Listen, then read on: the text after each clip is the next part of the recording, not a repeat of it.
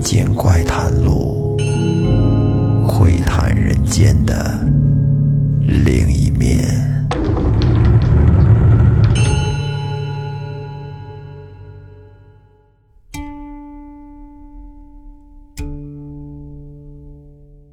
欢迎收听新的一期《民间怪谈录》，我是老岳。今天这期有点意思，是根据清朝的短篇小说集《营庄一草》中的一篇《狐判官》改编而来的。狐判官，也就是狐仙判官，顾名思义，狐狸成了精，并且还当了判官。那这狐仙是怎么做判官的呢？他们的判案方式和咱们人类又有什么区别呢？那下面咱们就开始说说。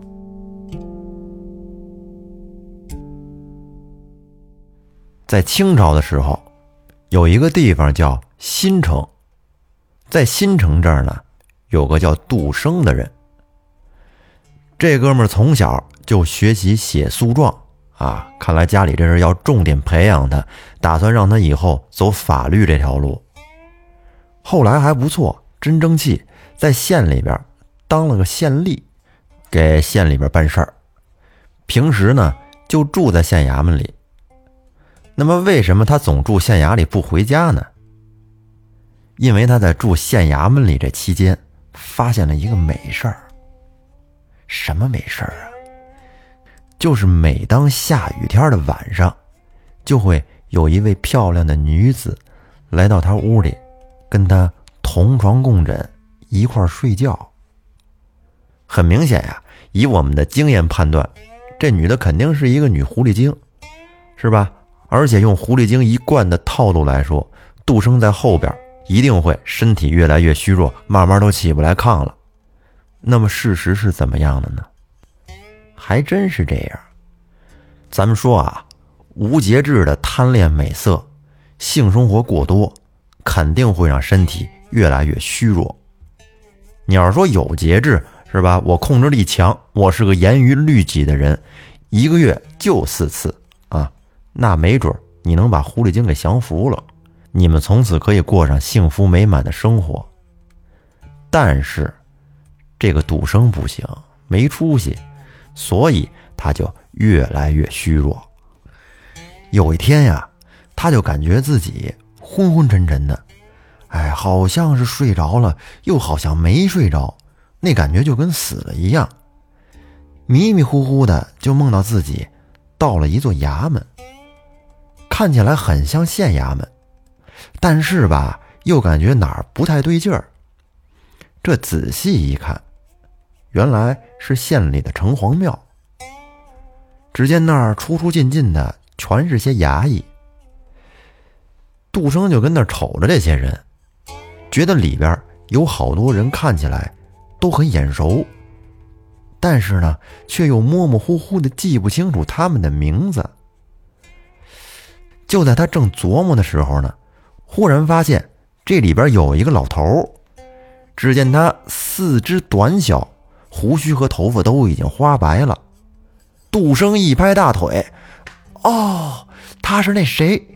是我以前的一个同僚，但是他好像之前死了呀，而且死的时间不长，就是最近才发生的事儿。”于是杜生就走上前去。跟着老头说话，老头十分惊讶的说：“哟，原来是你呀，小杜，你这现在正是年轻力壮的时候，正是有精力的岁数，怎么来这种地方了？”于是杜生就把事情的经过跟老头说了一下。啊，说我睡觉睡多了，之前遇到一个美人儿，我俩在一块儿总是睡觉，后来我的身体不知道为什么就越来越不好，然后这不就来这碰着您了。然后老头说：“你知道这是什么地方吗？这是胡判官管辖的地方。嗯，不过你既然来了，应该去见见他。”杜生说：“胡判官，对呀。”他就是这儿的领导，那走吧，咱俩见见去。您在前面引路，走走走，我带你见见他去。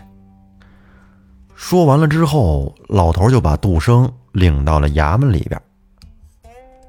杜生进去之后，就看到眼前是一个眉毛胡子长得像刺猬，而且体态长相都非常难看的一个判官。这老头就代替杜生，跟判官说明了他来这儿的原因，并且呢，为杜生求情，让他照顾照顾。这年纪轻轻的，而且都是老相识，是不是？但是这判官听完了之后，觉得很为难。然后这老头又进一步的跟判官说：“大人，人和鬼虽然不一样，实际上都是同乡。何况他也是判官，你们彼此都是同行，一个系统的。难道您就不考虑考虑这些吗？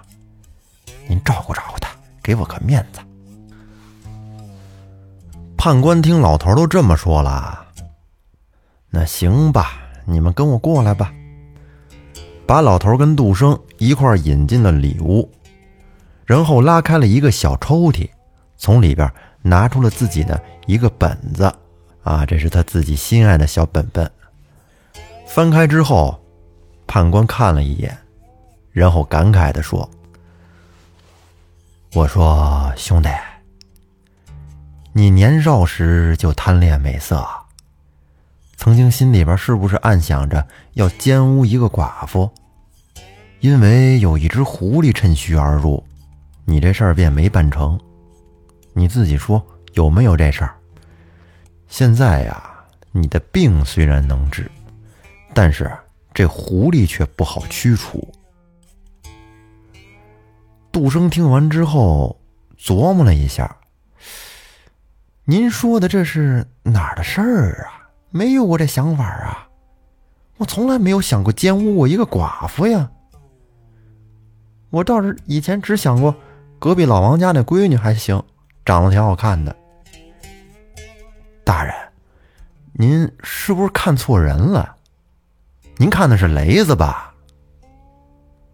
然后判官便拿着这小本来给他看。判官说：“没错啊，你瞧。”这不你吗？你下面是二哥，二哥下面是萌姐。哦，雷子在这儿呢，他还不如你呢。就你们那点脏事儿啊，这上面都写着呢。你瞧这里边，就老岳还行。来，你好好看看你这个。某月某日，杜生看见邻居家的王氏妇女，私下想到，她长得真好看。而且丈夫刚死。假如我翻过墙去搂着她，那时候就可以和她恩爱有加，上床交欢了。你瞧这是不是你？太脏了，兄弟！杜生看完了之后，这脸腾一下子就红了。您这小本儿，这这怎么连这小秘密都能知道啊？感情跟您这儿没有隐私了。心里想什么都知道。然后杜生又往本子的下面一看，那写着“二哥某年某月，在家里卧室啊，对着电脑看武打片心想以我的身体条件，要是男主角该多好。”判官说：“幸好你那时候因为公事出差，才打消了这种念头，不然的话。”你的灾祸还不止这些呢，这今天我是受了老人家的重托，而且又想到咱们是同行，这样吧，你应该把那只狐狸招过来，哎，咱们以礼责罚他，或许还能免除灾祸。说完，判官拿出了纸，拿了笔，蘸得了墨，在上面写了几个字。对着屋里边的另外一个人说：“你赶紧去找东城破庙里的那只狐狸来。”然后那个人拿着帖子就去了。过了一会儿，果然看见一只比狗还大的狐狸，慢慢的就走过来了。判官叫他快点走，跟那磨磨蹭蹭的，赶紧的。这只狐狸呢，则是一副桀骜不驯的样子，啊，眼里没谁了。判官就对杜生说：“这只狐狸固然无礼，应该以法惩治他。然而，妖游人心，这事儿本身就是因你而起。所幸的是，你家现在有很多的钱，还很富有。我给你指条明路吧。你现在需要做的就是收敛情欲，正心定神，驱除邪念，再请名医来给你治疗一下，你就能痊愈了。至于那些不太好的想法，尤其是应该格外的小心谨慎行事。判官说完，老头在旁边也用类似的话劝了劝杜生，以后就把他送出了衙门，往他家走。杜生只感觉还没走到半路呢，自己就醒了。再一看，原来是家人用脚把他给踹醒了，没想到这竟然是一场梦。从那以后，杜生就跟变了个人似的，就开始以礼来约束自己，花钱请名医来给自己治病，啊，再配上上好的药，他身体虚弱的这病果然就痊愈了。后来，每当他自己一个人住在县衙的时候，那个狐狸就又变成大美女来挑逗他，衣着暴露，情态撩人，而且。还慢慢的用身体过来蹭他，但是杜生呢，人家现在行了，正能量满满，很坚定，根本就不看他，哎，不为所动，而且嘴里边还不断的诵念“要有人性，要有人性，要有人性，要有人性啊，要有人性”这句话。就这么接二连三了几个晚上，狐狸也渐渐的觉得没劲啊，有点厌烦了。你怎么这么不解风情呢？讨厌！狐狸说：“你变了，没想到三日不见，你已经不是从前的那个杜生了。